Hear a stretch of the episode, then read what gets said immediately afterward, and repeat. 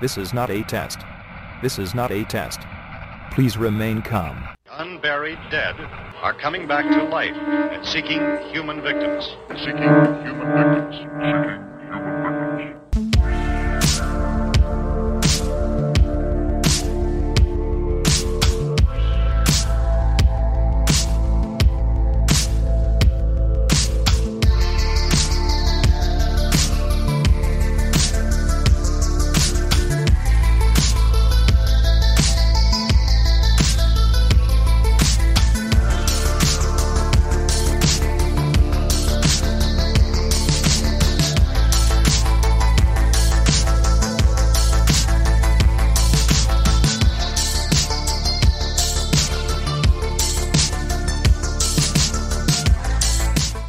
Circling the wagon all the way back around. We started this season with the Herschel Gordon Lewis classic 2000 Maniacs from the 60s, one of the original gore films from the godfather of gore himself. And now, here in this 9th episode of Season 15 of the Seeking Human Victims podcast, Kill Billies, we are looking at the remake of that film from 2003, 2001 Maniacs. And I am your host, the maniacal minister, the occult, the devil you know, the original motherfucker, the Rev. Dan Wilson. And I am here with my gang of Kill Billies, Greenboat Annie. Son, one time I had confidence in a fart. Shit all over myself.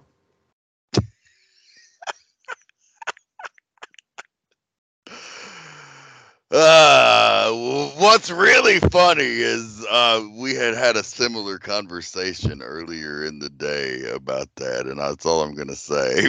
But that joke came up in this film later. And also here on the show once again, the one, the only, the great Mooji. I love the smell of cow shit in the morning.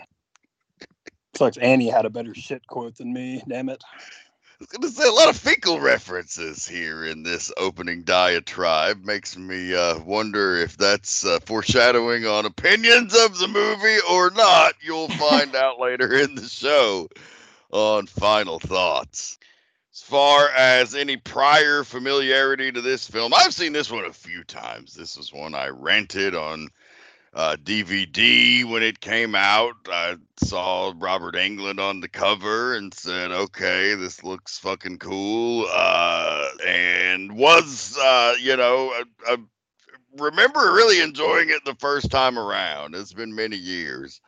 And I even said in this is not any spoilers, because I said in the other episode for the original film that I did actually like this one more than the original, so we'll see if that held up here several years later. What about you guys?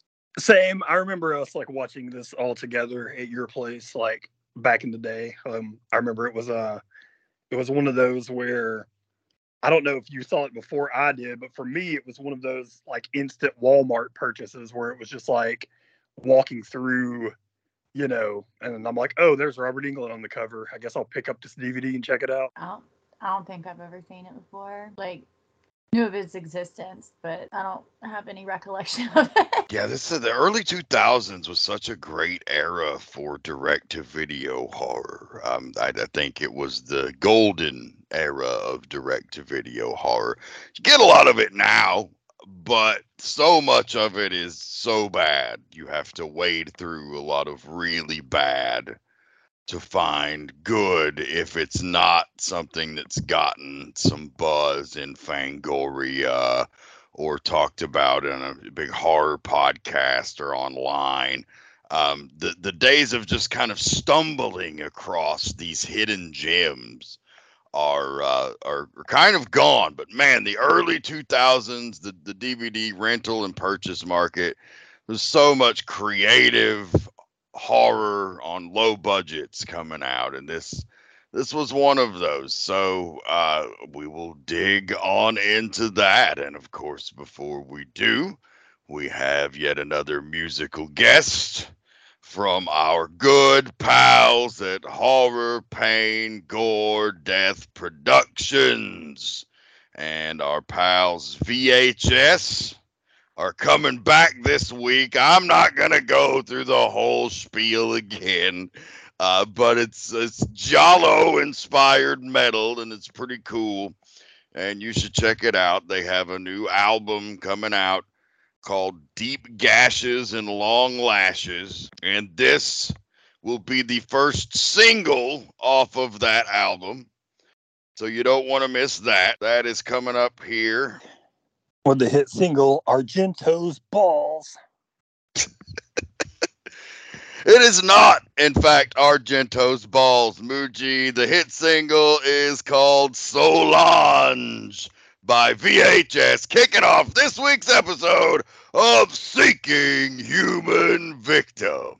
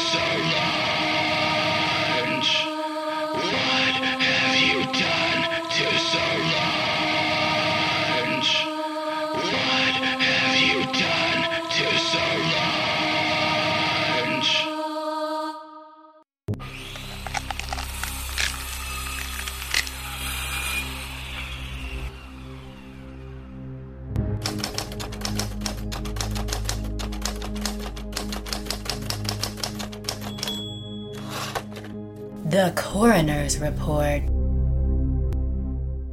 Okay. So, still laughing about Argento's balls. 2001 Maniacs. The director for this film was a cat named Tim Sullivan. And he was a monster kid raised on Forrest Ackerman's Famous Monsters of Filmland. He began his career as a teenager when he landed a job as a PA on the 1983 cult film Return of the Aliens, The Deadly Spawn. He majored in film studies at NYU, which of course produced a number of great horror films from their students and former students, including Sleepaway Camp. His first writer, director, producer credit was his Christmas-themed horror short called A Christmas Treat in 1985. Joining One Good Scare Productions in the lineage of great Christmas horror shorts. That actually, though, won the Fangoria Magazine Short Film Search Award. And while attending NYU, Sullivan wrote the music news for MTV. That fucking sick P-Cells bass line and Kurt Loder dropping in to give you some hot goss and good times. If you remember that shit, you're fucking old. It's time for an eye cream if you remember it. After graduating, he works as a production assistant on 3 Men and a Baby, Cocktail, Coming to America, and The Godfather Part 3. So, you know, he's climbing the ranks, old Timmy Sullivan. And he wears many hats throughout his career. He's an actor at times, just like Hitchcock and Tarantino. He's cast himself in his own films a number of times. He was a production manager for the independent film If Looks Could Kill from 1986 and America Exposed from 1990. After working in development at New Line for 5 years, he produced Detroit Rock City, starring Kiss, Edward Furlong, Sam Huntington, and Natasha Lyonne, a great flick. His mainstream directorial debut is this film from, and I'm sorry, I said 2003 earlier. I stand motherfucking corrected. It's 2005's 2001 Maniacs. After this film, he followed it up with Snoop Dogg's Hood of Horror, also from 2005. And the movie Driftwood from 2006, which was a supernatural thriller about troubled youths at a reform camp. And it starred Raviv Ullman and DDP, Diamond Dallas Page. Once he released the sequel to this film, which he also directed, he gained notoriety as a director of VH1's hit television series Scream Queens from 2010. As well as creator and host of Shock and Roll, his weekly talk and video blog on leading web network FearNet. You guys remember FearNet was the precursor to Shudder. A little ahead of its time, didn't quite last, left a lot of good shit on the cutting room floor. The demise of FearNet is the reason, correct me if I'm wrong, Mooji, but it's the reason Holliston we do not have a season 3 of. Yes, it is. Yeah, FearNet going down and like the weird, I think, rights entanglement that ensued is why we didn't get more Holliston, which, you know, has been threatened to come back on numerous occasions. But, you know, who knows at this point if that's ever possible. But yes, FearNet is what cost us that, unfortunately. And you're correct. FearNet was kind of the prototype for Shudder, I think. It was like the first attempt, you know, to do something like that, you know, produced some okay stuff, but, you know, didn't quite make it. Yeah. So, but, you know, Shudder flourishes now, so you would have to think that, you know, it was just a little too far ahead of its time. You know, it just wasn't the market for it then, or maybe the distribution. Maybe they weren't reaching the right people. I don't know. He was later involved in Chillerama, which he rejoined forces with Adam Rifkin, who was the director of Detroit Rock City, for that. And he was a contributor to the musical segment I Was a Teenage Werebear. He also was involved with the Adam Rifkin written and directed Burt Reynolds vehicle, The Last Movie Star, where he's an associate producer. That movie is so fucking good. That movie brought me to fucking tears. If you work in entertainment in particular, it will stab you right through the fucking heart. But you should absolutely watch it because it's fucking outstanding. It's like Burt Reynolds' last great performance. Really is, I think, maybe his last performance period. But fucking watch that movie. He took a break from the film industry in 2013 after one of his mentors, Ray Manzarek, who he was actually adapting a film version of his novel at the time. He passed away. That really messed him up. So he left the business to focus on his health and friends and family. Sometimes you got to do that. It was during this time he did form his own production company, which was called New Rebellion Entertainment. DDP actually comes back as a partner in this. I had no idea. But, you know, Page has his hand in a lot of cookie jars, so it's not surprising. Mike Markoff, Cooper Tomlinson, and Nick LaVey were all involved in that, and they are creating a variety of projects, which is currently ongoing. That's what they're doing right now. Among them is George Romero's original version of Mask of the Red Death that was never made. So they're going to try to do that in partnership with Dark Horse and written by Steve Niles. That should be fucking dope. Hopefully that comes to fruition. And as well as the branded franchise Night Songs, which explores the paranormal romance between a musical journalist and a vampiric young rock star. Co-written by Sullivan, Doug Rockwell, Andreas Carlson, and Kiss drummer Eric Singer. So this guy's still working on a lot of cool stuff. So, you know, kudos to Tim Sullivan for still being out there. Yeah, he's got like a lot of cool friends, seems like. Like going down the list, like all the people that he's like worked with and then continues to work with. Like what a circle of friends he has. Yeah, sounds like he's got a cool thing going on. Anyone who's cool with DDP is cool with this pod. It's just a rule. Absolutely. The film was produced by Eli Roth, of all people, in addition to Scott Spiegel and others. The music was provided by Nathan Barr, who's a famous composer of such hit shows as True Blood, The Americans, Carnival Row, and The Great. He won a Primetime Emmy Award for Outstanding Main Title Theme Music in his work on the miniseries Hollywood. Cinematography was handled by Steve Adcock. I think all that stuff was, you know, totally adequate. Very standard for the time, I think. The score, you know, if he wrote, like, even the guitar music and stuff, like, that's cool. That's a different layer than some shit normally has. But yeah, you know, it was fine. Like, anything took away from anything. Wasn't, like, super memorable, but... And the shots and everything were good. And let's talk about the cast. So, of course, you know, we've talked about this multiple times. Robert Englund is the anchor to this thing. He's the thing that sold it to the masses and why this direct-to-video thing got so much traction. And, of course, he's fucking amazing. I mean, you know, we're not going to go into his whole history because you can go back to our Patreon at patreon.com/OGScare. And subscribe to the $1 per month. One lousy, stinking, measly, no good dollar gets you all 15 seasons of Seeking Human Victims. The episodes are free always, the new episodes. But those only stay on the feed for a little while. So you have to subscribe to unlock all of that vault of goodness. And in that vault...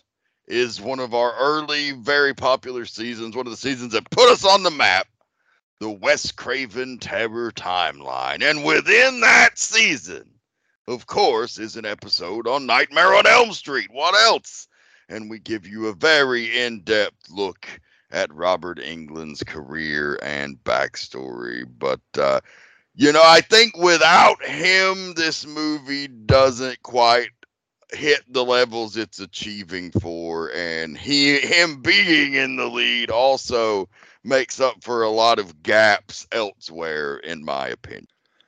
Oh yeah, 100%. Just like the charisma of Robert Englund, like 100% is like the reason to watch this movie. Like if you're a Robert Englund horror completionist, it puts this one on the list where you've got to watch it.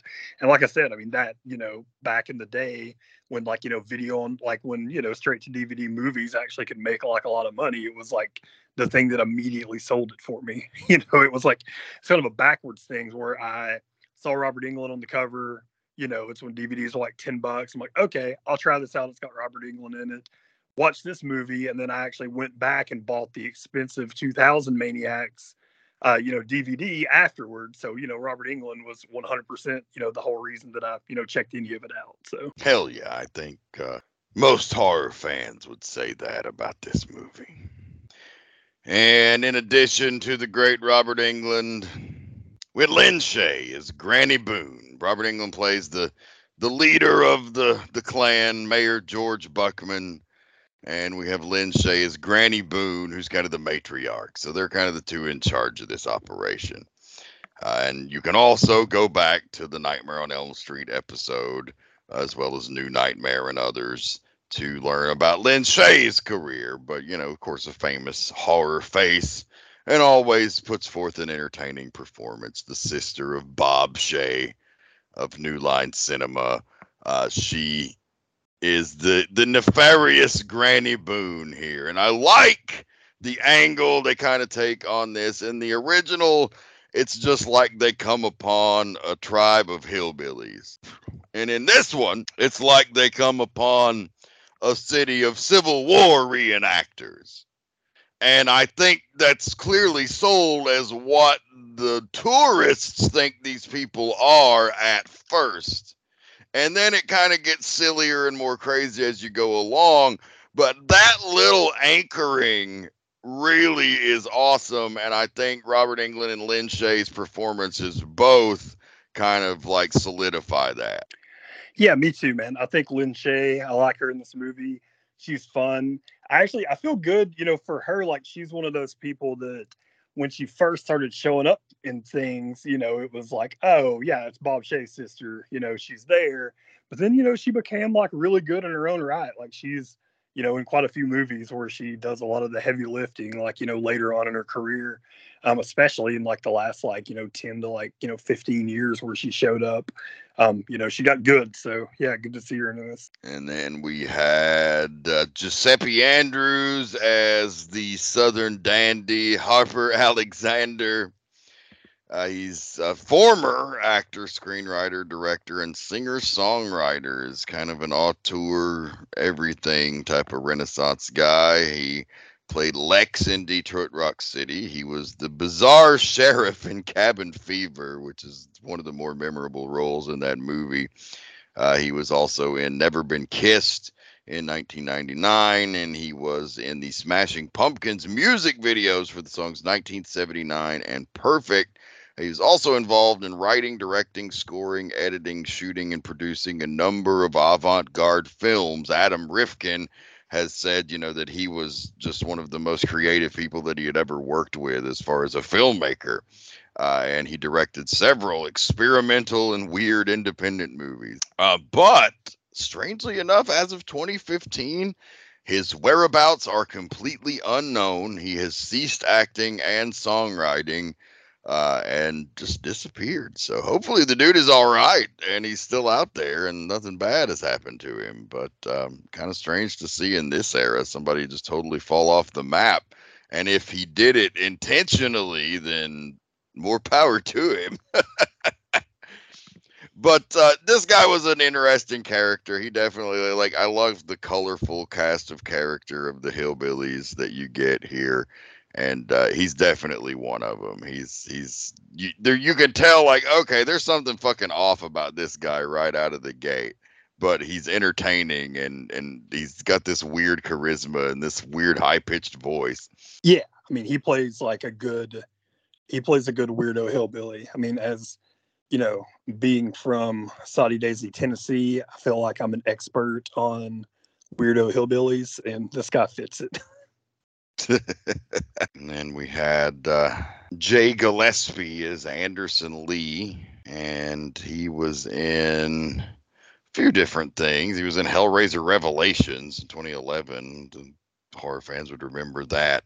He's been in a lot of other stuff, not a ton of widespread stuff. He was in The Poet in Exile, Sprawl, Android Cop, Crazy Town, Life Tracker, Jack the Reaper, and of course, who could forget the 2010 Moby Dick and Megapython versus Gatoroid. You gotta watch out for Gatoroid. to say Megapython versus Gatoroid sounds absolutely terrible and wonderful at the same time. I bet that's crazy. That's a 100% and get you a 6-pack of beer and fucking strap in for the ride type movie. And, you know, he was one of our nondescript, like the cast. So the cast here, it's early 2000s. Let me set the stage for you. All of these horror movies cast these very beautiful people that were all very nondescript.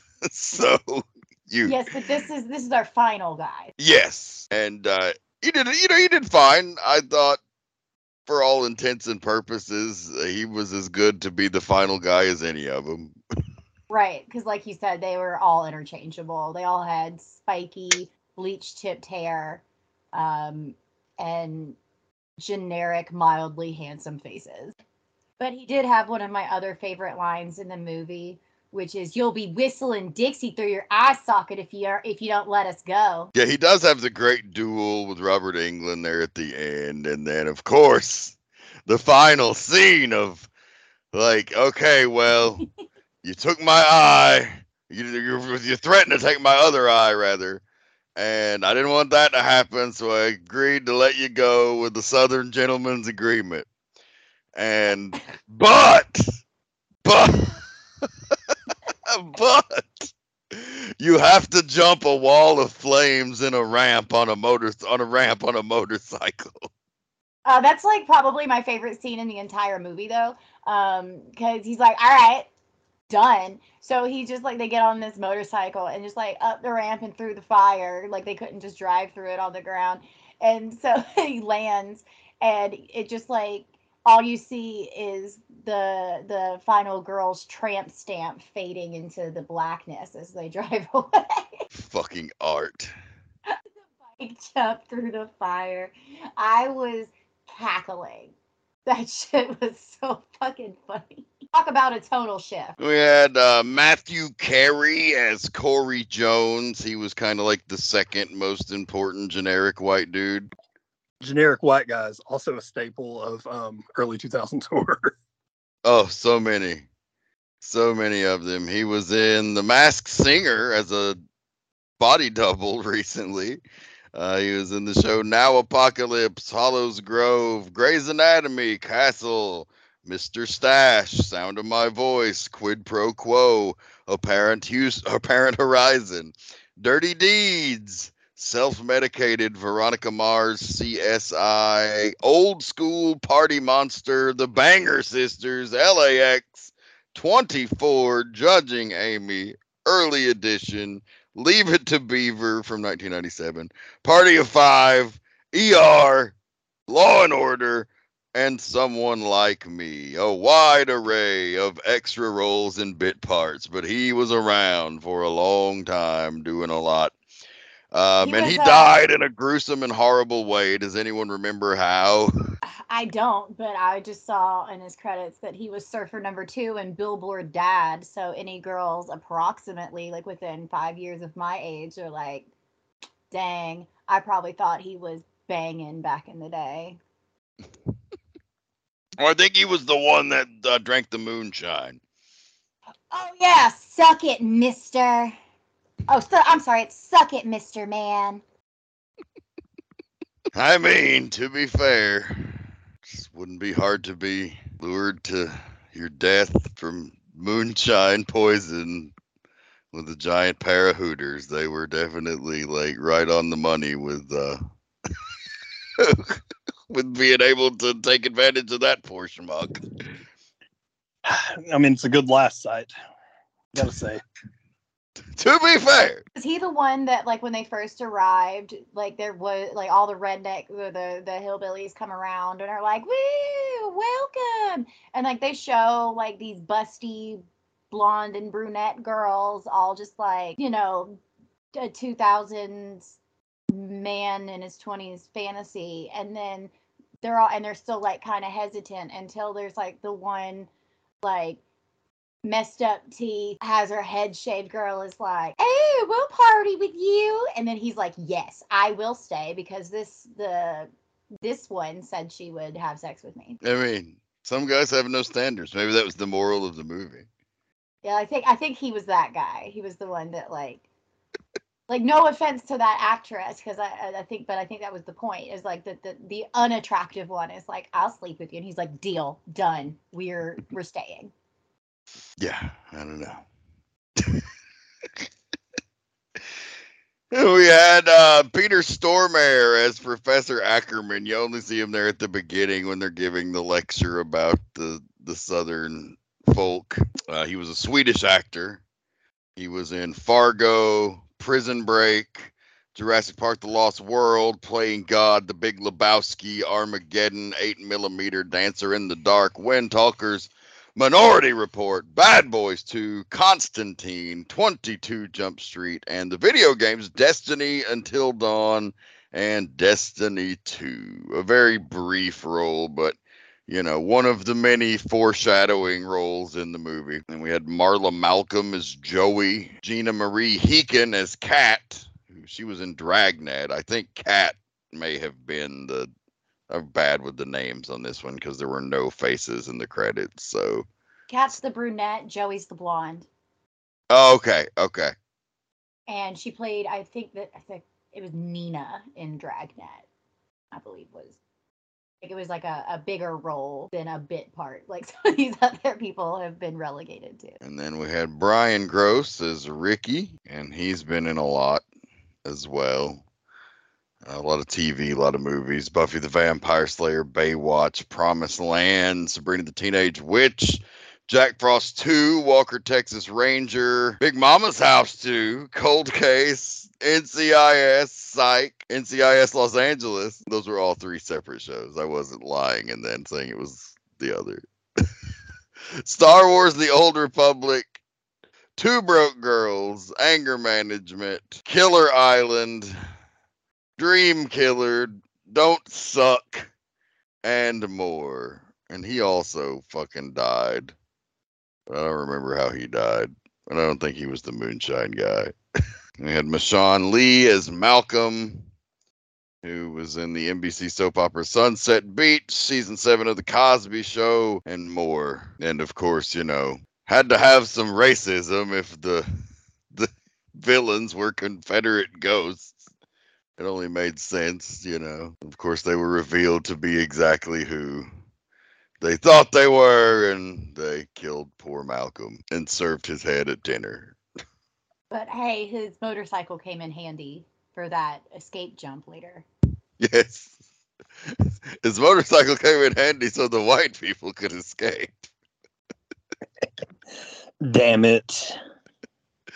I don't think they were trying to say anything there. Yeesh. We had Dylan Edrington as Nelson Elliott, Bianca Smith as Leah, Brendan McCarthy as Rufus. He was in True Blood, Justified, Shudder, and others. We had Adam Robitel as Lester. These are down into the variety of hillbillies now. He was the director of Escape Room, Insidious, The Last Key, and did the alternate endings for The Taking of Deborah Logan. And he was an actor in 2001 Maniacs Field of Screams, I Was a Teenage Werebear, Cut Print, and he had a bit part in the original X-Men film. Do you remember which one was Lester? One of the hillbillies. One of the blondes. Yeah, I know. Yeah, he was hillbilly number 6. I don't remember specifically which one he was. There was 2001 of them. How am I supposed to keep them all straight? This is true. I don't see the kid fucking credited, and he was one of the more important characters. Hucklebilly? Yeah. You ain't got to him yet. Oh, okay. Sorry, I got real redneck with that one for Hucklebilly. Those East Tennessee roots coming out. We had Krista Campbell as the milkmaiden. She was best known for this film, The Wicker Man with Nicolas Cage, Cleaner, Day of the Dead, Lies and Illusions, The Mechanic, Drive Angry with Nicolas Cage also, Straight A's, The Big Wedding, and The Iceman.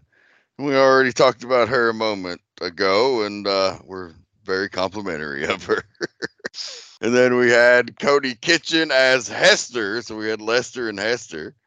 He had some bit parts in CSI New York and 17 Again. We had Ryan Fleming as Hucklebilly. There he is, Hucklebilly Boone. Another little hillbilly with a strange high-pitched voice, but he was supposed to be a child, so his made a little more sense.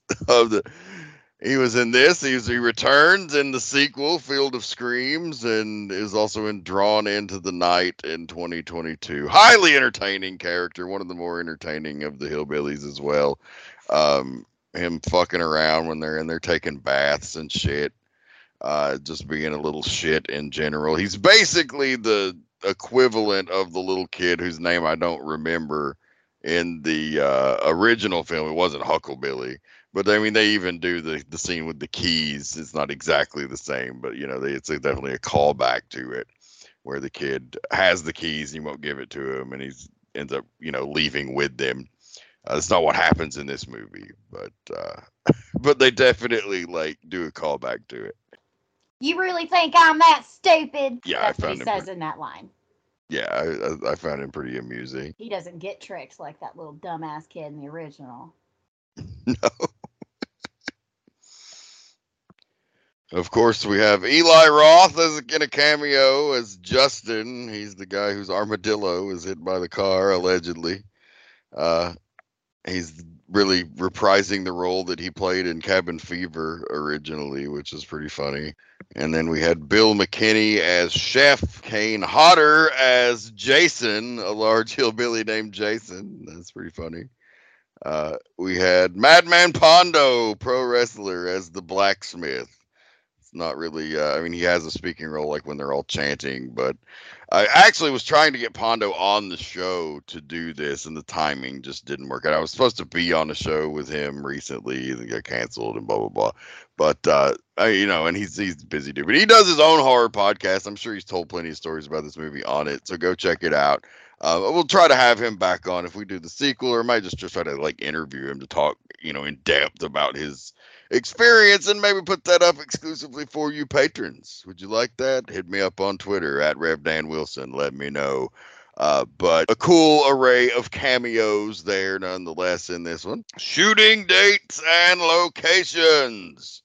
Filming took place in November of 2003 in Westville, Georgia, and ended on December 1st of 2003. So they're kind of filming in the general location where it's supposed to be set, which is interesting. Definitely very odd because they're not the first ones to do so. Nope, not necessarily very odd, but somewhat interesting because at least, you know, the backgrounds and all are going to be authentic. And with that odd and interesting fact, let's open the door to the auditorium. Strange truths and morbid curiosities will be revealed inside the auditorium.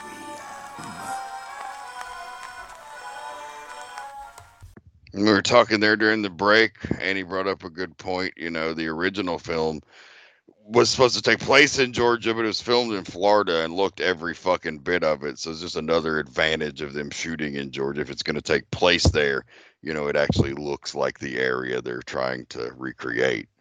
Yeah, within like 5 seconds of the movie starting, you can tell, like, if you're familiar with the area, that is Georgia. And where they're describing how, you know, close they are to getting to Florida, you can look around and say, yep, that's where they are. In the original, it was like, that's not it. It was very obvious. Yep. Many of the additional maniacs that you see throughout were also crew members. So, you know, you had to fill out 2,001 of them sons of bitches. You got to fucking start asking people to pull double duty occasionally. The acting debuts here of Cody Kitchens and Kristen Michelle. It's a little foreshadowing in the film when Malcolm is speaking with a little girl and watches her crushing the rat. And on the Kristen Michelle note, she did get skipped in the cast listing. She played Glendora, and she went on to be in House of the Dead 2, Night of the Living Dead 3D as Judy, Undead or Alive as Zombie, Hotel California, and then she was also in a few episodes of Californication, also was on CSI, and in a couple episodes of Femme Fatale. Well, there we go. Yeah, so, had so few in the way of odd and interesting facts this week, so sorry about that, but it's the way she goes sometimes, and we'll let it ride. Like I said, maybe I'll try to track down Pondo for an interview, and we'll fill in some of those gaps. I'm sure he's got some crazy stories for his time on the set. All right, well, with all of that said, let's see how this film did. Let's look at the numbers. Numbers on the Beast. All right, Numbers of the Beast. This movie was released July the 9th of 2005. That was at Fantasia Fest, and then released October 21st, 2005 worldwide. The movie had a budget of $1.5 million. We don't have real box office numbers on it. Like I said, we know that, it had, I'm sure, some sort of a limited theatrical run, but it was more of like a straight to video type situation. But this was another time where they sold a lot of DVDs, so, hopefully it was profitable. Had to have been. It wouldn't have been if it, it wouldn't have gotten a sequel and all of that, if it hadn't have made money. I think this was like peak time for a DVD to come out and make a shitload of money just on DVD. So I think this is probably one of the more successful releases of that time. But, the thing about those DVD releases is they don't give you the actual numbers on them. So it's a guessing game. Reactions to this, from what I've seen, generally really positive in the horror community. And outside of the horror community, because it was a direct-to-video film, nobody really gave it much attention or paid it much mind. I imagine there's probably a lot of hate for it amongst those that don't understand the cheeky nuance of what they're doing here, or might think that it's some way promoting the Confederacy. I don't see if you think that putting Nazis as villains in movies is somehow promoting them, then maybe you would think that as well. I mean, there's a lot of this. It's an exploitation film. There's a lot of distasteful stuff in it, so I can imagine that, if there were any like mainstream reviews, they probably fucking ripped it to shreds. But fans that like trashy, exploitative B-movie horror, they all seem to enjoy this. Yeah, that's what I would think. I remember when it came out, like it being, like fairly positive. I mean, this is a movie that you go into like not expecting a ton. You expect, hopefully some good gore. And, you've got Robert Englund in it, who you love. So, the expectations are super low, when you watch this movie to begin with. And yeah, from what I've seen, it's like, it's fairly like liked movie. So. Yeah, but of course we mentioned it got a sequel, so it does have a little bit of legacy, the Field of Screams. Yeah, and there does exist some behind the scenes documentary type situation that... what was his name? Was it Adam Robitel? Yeah, Adam Robitel, the one that did a lot of directing after this. He also, I guess, was pulling double duty and was doing some backstage filming, and so that's also a thing. And there's a looking back at type thing. So somebody cares about this movie, multiple somebodies. So they continued it on to some extent. No, yeah, and I've heard that it's rumored that this could be brought back again, but I think with all the imagery and stuff, it's probably going to be a harder sell in 2022 and 2023 than it was even in 2005. But yeah, the sequel was 2001 Maniacs Field of Screams. It starred Bill Moseley in the Robert Englund role. It was originally titled Beverly Hellbillies, I think, or Beverly Killbillies, something like that. But they changed it to Field of Screams, and it's out there too. And it's all right. It's not. I don't think it's quite as good as this one, but it's fun. So all right, well, if you would like to own this gem, you certainly can. Annie will tell you how. So it was released on DVD in 2007. So I guess it had to have had some of a theatrical run then.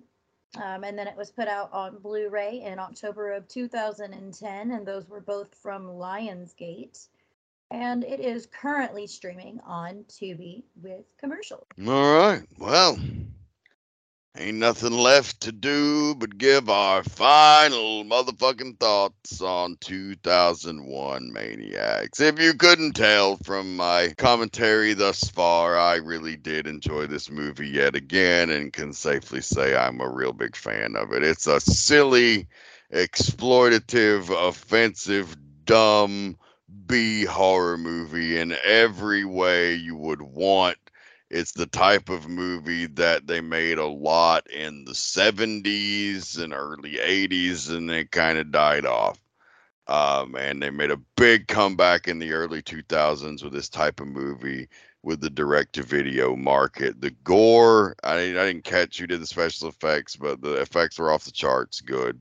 Like, for a direct-to-video horror at that time, is everything you could want. You know, sometimes it wasn't fucking great. It, like, everything wasn't amazing, but most of it was really strong. The fucking characters are campy and silly. There's a lot of tropes. There's a lot of nudity. Tons of beautiful women from top to bottom of the film. It's just, it's a fucking hoot. And it's even got the 2000s fucking, okay, our hero survived. Yay, the movie's over. Just kidding. We're going to kill them in the closing scene. That happened in like every fucking movie just about that came out from like 2001 to 2006. So it's just like, is it a good piece of cinema? Nah, probably not. It's probably a piece of shit in that regard.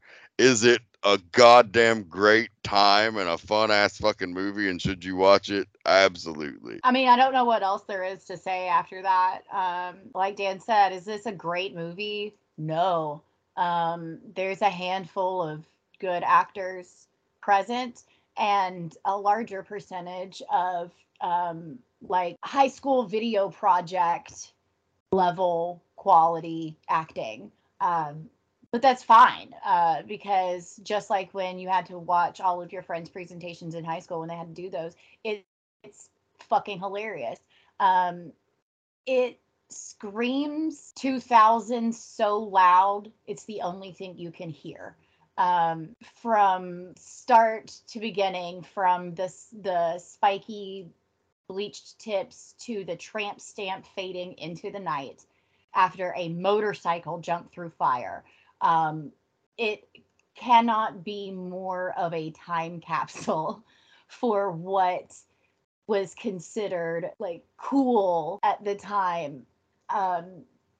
This was such, I don't want to say money grab, but they clearly played this to get the most cash possible by promising debauchery and violence, and they delivered in both categories. It's a really fun movie to watch, and I would argue quite a bit more entertaining than the original. And if you haven't seen it, you should, and if you have seen it, you should watch it again. Yeah, I totally agree. I thought it was really fun back in the day. I thought it was really fun now. You know, with horror movies, as long as like it's interesting, as long as there's like something to like look at, something to watch, like I'm gonna be in, you know. And so this movie is not boring, you know. A lot of it is, you know, silly, a lot of it's campy, you know, a lot of it, you know, doesn't exactly, there's not a lot of like plot to, you know, follow or anything like that. You know, it's pretty standard. It's just like, we're gonna show you some gore, we're gonna show you some good looking women, and you know, it's going to be funny, you know, but, you know, that's really it. Like you said, we're not winning Academy Awards or anything with this thing. But if you like good, campy, you know, it's kind of sleazy horror movies, this one's a good time. Indeed it is. You should check it out. Don't really have anything else to add. I think we've covered the book and closed the door on 2001 Maniacs, but don't fret. Normally next week would be the season finale, but it's not going to be, and you got one man to thank for that. You should go shake his hand and say, Casey Oliver, One Good Scare Productions, executive producer, patron, we thank you because of his support, we're extending this episode by 2 additional episodes. So next week will not be the season finale of season 15, Kill Billies, but it will be one of the big ones. One of the best movies of the 2000s. The best movie of this director's catalog. A very influential movie on me for a lot of obvious reasons. And we're talking about none other than the fucking Devil's Rejects next week on Seeking Human Victims. This is not a test. This is not a test. Please remain calm. Unburied dead are coming back to life and seeking human victims. Seeking human victims. Seeking.